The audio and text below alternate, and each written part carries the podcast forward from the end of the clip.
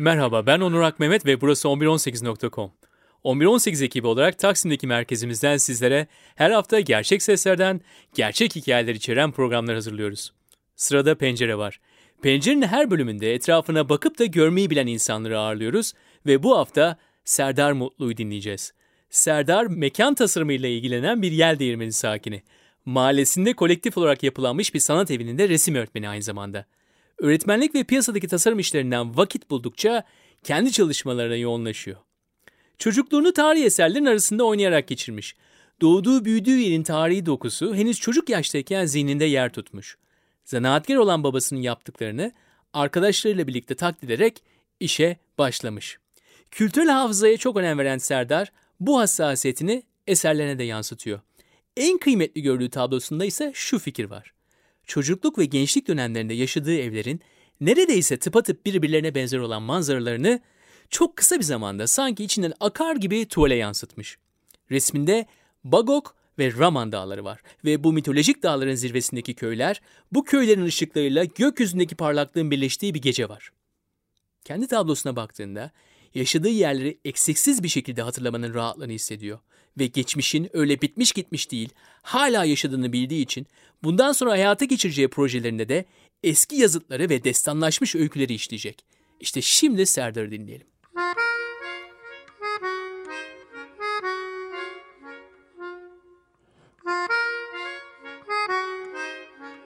Ben Mardinliyim, Nusaybin.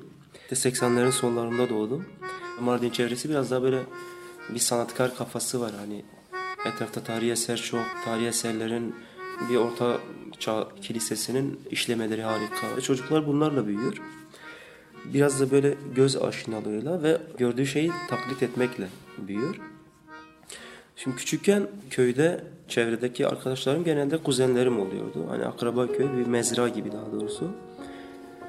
Bunlar işte taşların üzerine bir şeyler çizmeye çalışıyordu. Demirle, vidayla ya sert bir cisimle. Ya tabii ben de onlarla beraberdim.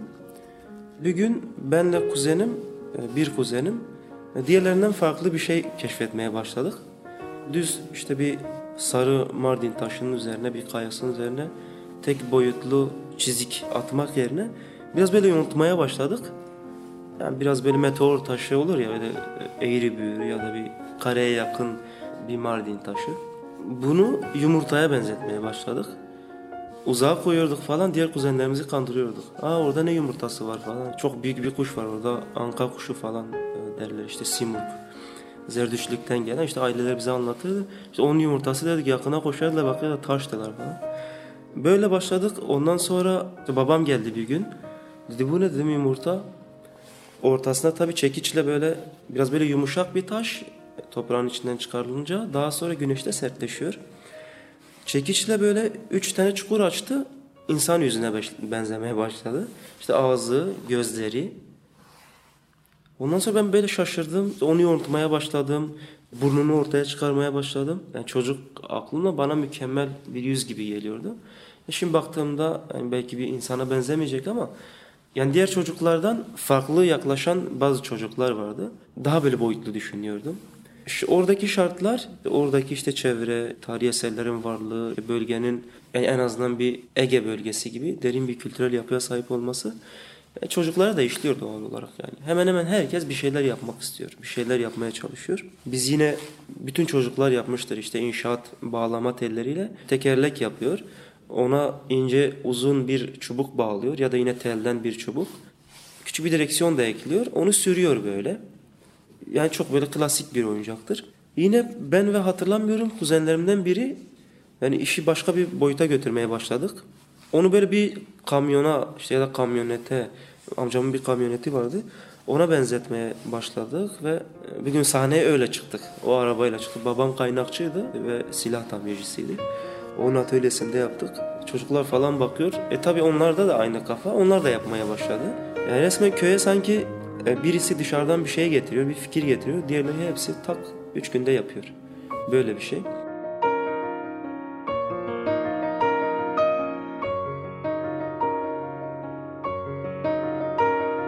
Babam tabi böyle o dönem işte zanaatkar oluyor, kaynakçı. işte evlere korkuluklar yapmaya başlıyor. Üzerinde uyuduğumuz e, taht derdik onlara. Şöyle biraz yerden yüksek dört ayaklı bir şey var. Onlardan yapardı.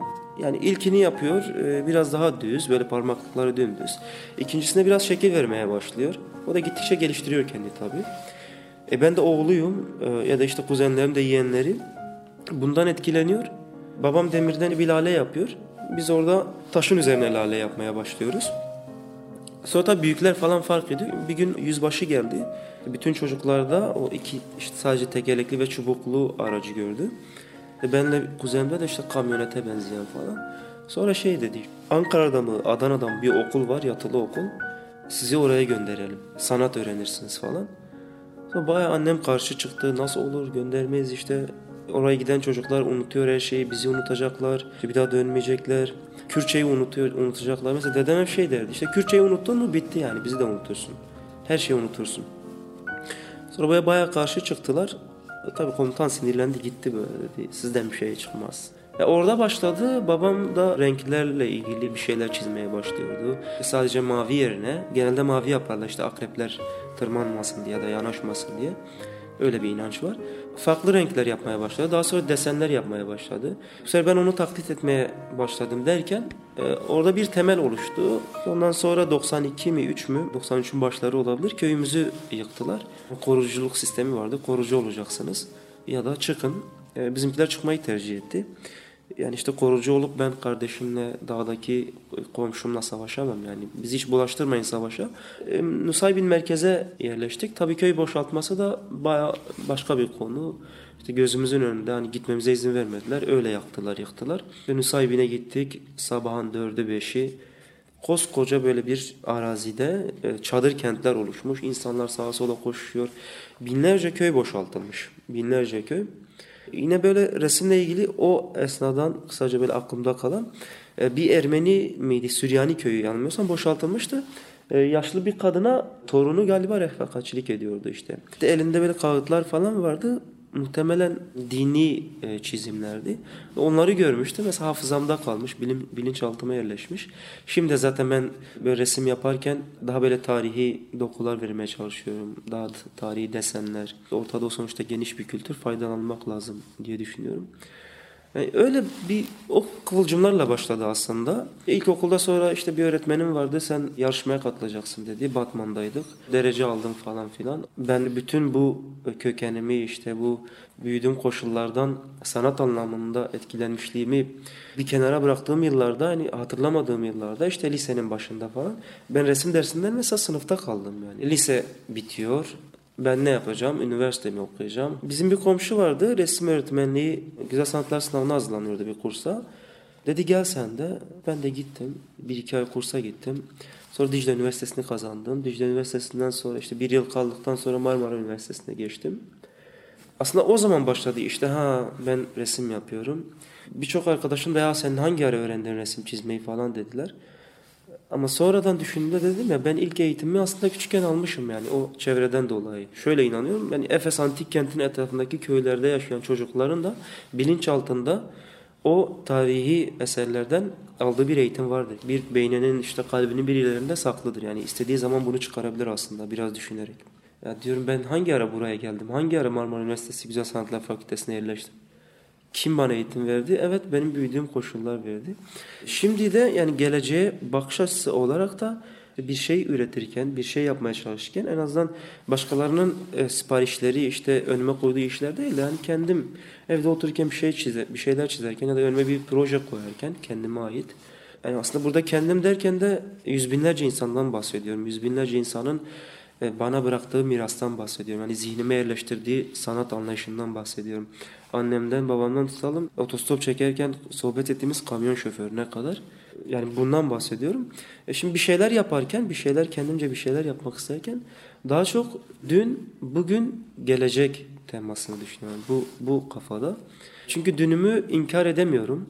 Yani olmuyor. Bir şekilde dedim ya ortaya çıkıyor. E, bugünü de inkar edemem. Bugün işte bir kaos var ortada ya da mutsuzluk var, işte işsizlik var.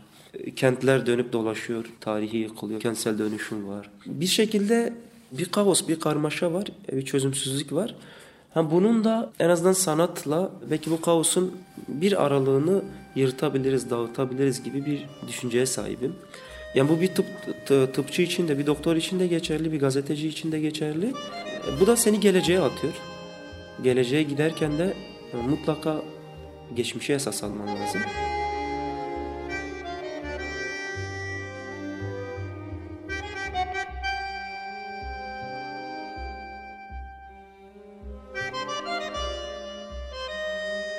Benim en sevdiğim çalışmam aslında böyle bir böyle yarım saatte yaptığım bir yağlı boya tablo. Bir gün böyle bir gecemiz olmuştu arkadaşlarla. Böyle oturuyorduk falan memleket hasreti işte biraz böyle arabesk türküler şarkılar dinliyorduk. Şimdi daha farklı müzikleri dinliyoruz tabi. bir özlem vardı içimde. Hani köyümü özledim. Daha doğrusu ben yaşadığım yerleri özledim. Ne her neresiyse e, problem değil. Bizim Batman'daki evimizin damından ve Nusaybin'deki köyümüzün evindeki damından bir dağ görünüyor. Daha doğrusu Nusaybin'den Bagok Dağı görünüyor. Batman'dan Raman Dağı.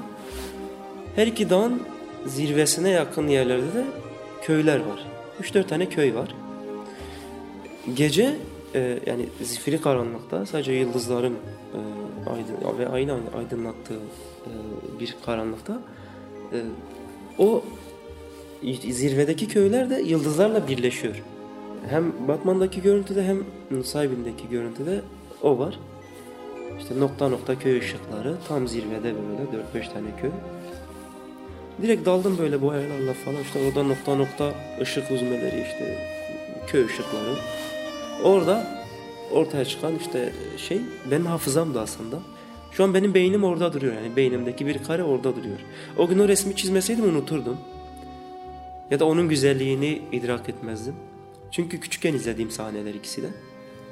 Öyle kaldı benim için çok mükemmel bir şey yani. Şu an o köyler duruyor yani. Biri Nusaybin'dekilerden biri Asuri köyüydü. işte biri Süryani, işte biri Müslüman, işte Kürt köyüydü. Yine Batman'dakiler işte Kürt, Sunni Kürt köyleri. Ee, şimdi biliyorum hangisi hangi köydür. Küçücük bir resim. Yani dışarıdan bakınca çok değersiz görünüyor benim için mükemmel bir hikayesi var. Yani şu an Yel Değirmeni'nde oturuyoruz ya işte kentsel dönüşümden bahsettik. Ee, biz Yel Değirmeni'ni bir mahalle olarak o kültür dokusunu bozmadan geleceğe nasıl taşıyabiliriz? İşte geleceğe burada geleceğe taşırken burada tamam uçan arabaları da düşünebiliriz. Ama uçan araba girecek diye 200 yıllık bir binanın yıkılmasına gerek yok yani. Biz modernleşiyoruz işte yıkalım gitsin falan. Restore etmek isteyene de ne teşvik var ne bir şey. Direkt geçmiş siliniyor. Yani demek istediğim burada geleceğe taşırken geçmişi yıkmak zorunda değiliz. Geleceğe kafalarımızı taşıyalım. Yani zora düştüğümüzde bu kaostan çıkabilelim. Daha kolay çıkabilelim.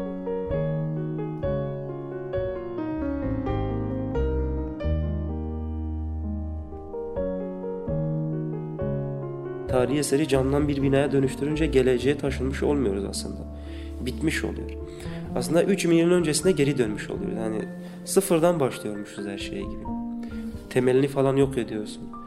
Yani hafızasını yitiren bir insan gibi oluyorsun. Aslında kenti, kentin kendisini, işte medeniyetin kendisini biyolojik bir yapı, işte bir organizma olarak düşündüğümüzde 30 yaşında, 40 yaşında ya da kent yaşıyla düşünelim. 1000 yaşında bir kenti düşünelim bin yaşında bir insan ya da yüz yaşında bir insana tekabül etsin. O kentin eskiden kalma, ilk yıllarından kalma birikimlerini, tarihi eserlerini, işte yollarını, hamamlarını, bilmem nelerini, insanlarını, kitaplarını yok edince hani 100, 100 yaşındaki bir insana karşılık geliyor dedik ya. Hafızasını unutmuş, 100 yaşındaki bir insanmış gibi aslında. Biz burada geçmişimizden bir şeyler öğrenmek istiyoruz. Gidip babaannemizle konuşacağız ya da arkadaşımızın dedesiyle konuşacağız. Bize hiçbir şey anlatamıyor. Bitti yani hafızası gitmiş. Ee, yani böyle tasarım ve mekan tasarımı işte e, peyzaj, bina dış cephesi tasarımıdır, şudur budur. Bunları biraz erteledikten sonra bir süremi resme ayırmak istedim. Bu sefer şimdi fikrimi işte tuval üzerine, kağıt üzerine her neyse düz bir zemine aktaracağım. Şöyle yine geçmişten besleniyorum. Yine bir hikayeden besleniyorum, öyküden besleniyorum. Tevrat mı denir, Kur'an'dan mı bir hikaye? Ben çok eski yazıtlara dayandırıyorum. Çok eski Sümer, Hurri, Babil yazıtlarına dayandırıyorum. Daha çok böyle bizim aslında eskiden başka anlamlar içeren ama şimdi farklı bölgenin halkın gelişen ideolojisine inancına göre farklı anlamlara büründürülen hikayeler üzerinde çalışmaya başlamak istiyorum. Bu haftadan itibaren başlayacağım. Nedir? İlk hikaye meleklerin yok edilişi ya da meleklerin eski meleklerin 6000 7000 yıl önce 5000 yıl önce yaşayan meleklerin aslında şöyle işte bilge kadınların, adamların her neyse daha sonra şeytanlaştırılması sürecini ele almak istiyorum. Yani bir şekilde belki bunun milyarda birini anlatacağım ama hani bir ilerisi için bir bellek kaydı olsun diye. Örneğin elma üzerine.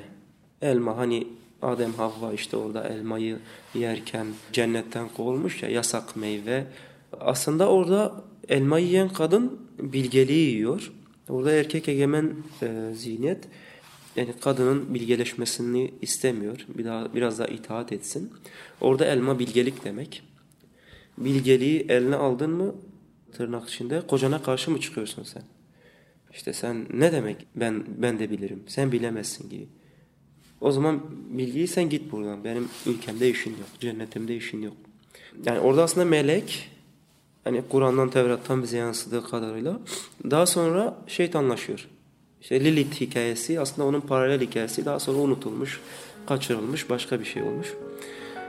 Daha önce örneğin bakıyoruz çeşitli böyle tabletlerde, kil tabletlerde bazı destanlar, hikayeler var. Bence canlı kanlı hikayeler. Bu süreçte daha böyle soyut, daha böyle gökyüzünden gelmiş hikayeler gibi algılanıyor bu hikayelerle başlamak istiyorum. Bir kıvılcım atmak istiyorum. Belki devamı gelir.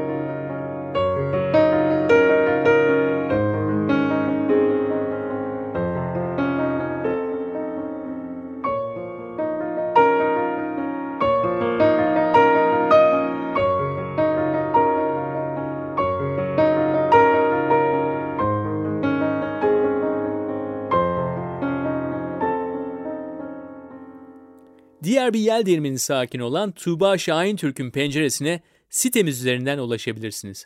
Taksim'den selamlar hepinize.